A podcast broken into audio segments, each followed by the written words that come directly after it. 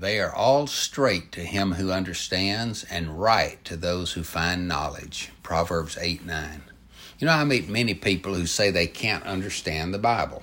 And I don't deny that there are some mysteries and hard sayings. However, most of the Bible is pretty clear. We've all sinned and missed out on God's glory that He intended for us. Sin has wrecked our lives, destroyed our joy and peace, strained relationships, and burdened us with guilt.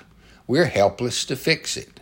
What we could not do for ourselves, God did by sending Jesus to live the life we couldn't and die the death that we should have and conquer the death that we feared and offer the eternal life that we needed and longed for. And we can receive it all by humble, sincere faith. To those who love truth, the Bible makes lots of sense. Of course, I don't understand it all, but the part I do understand thrills my soul and fills me with joy. Father, thank you for a book that enlightens my mind and satisfies my heart. Amen.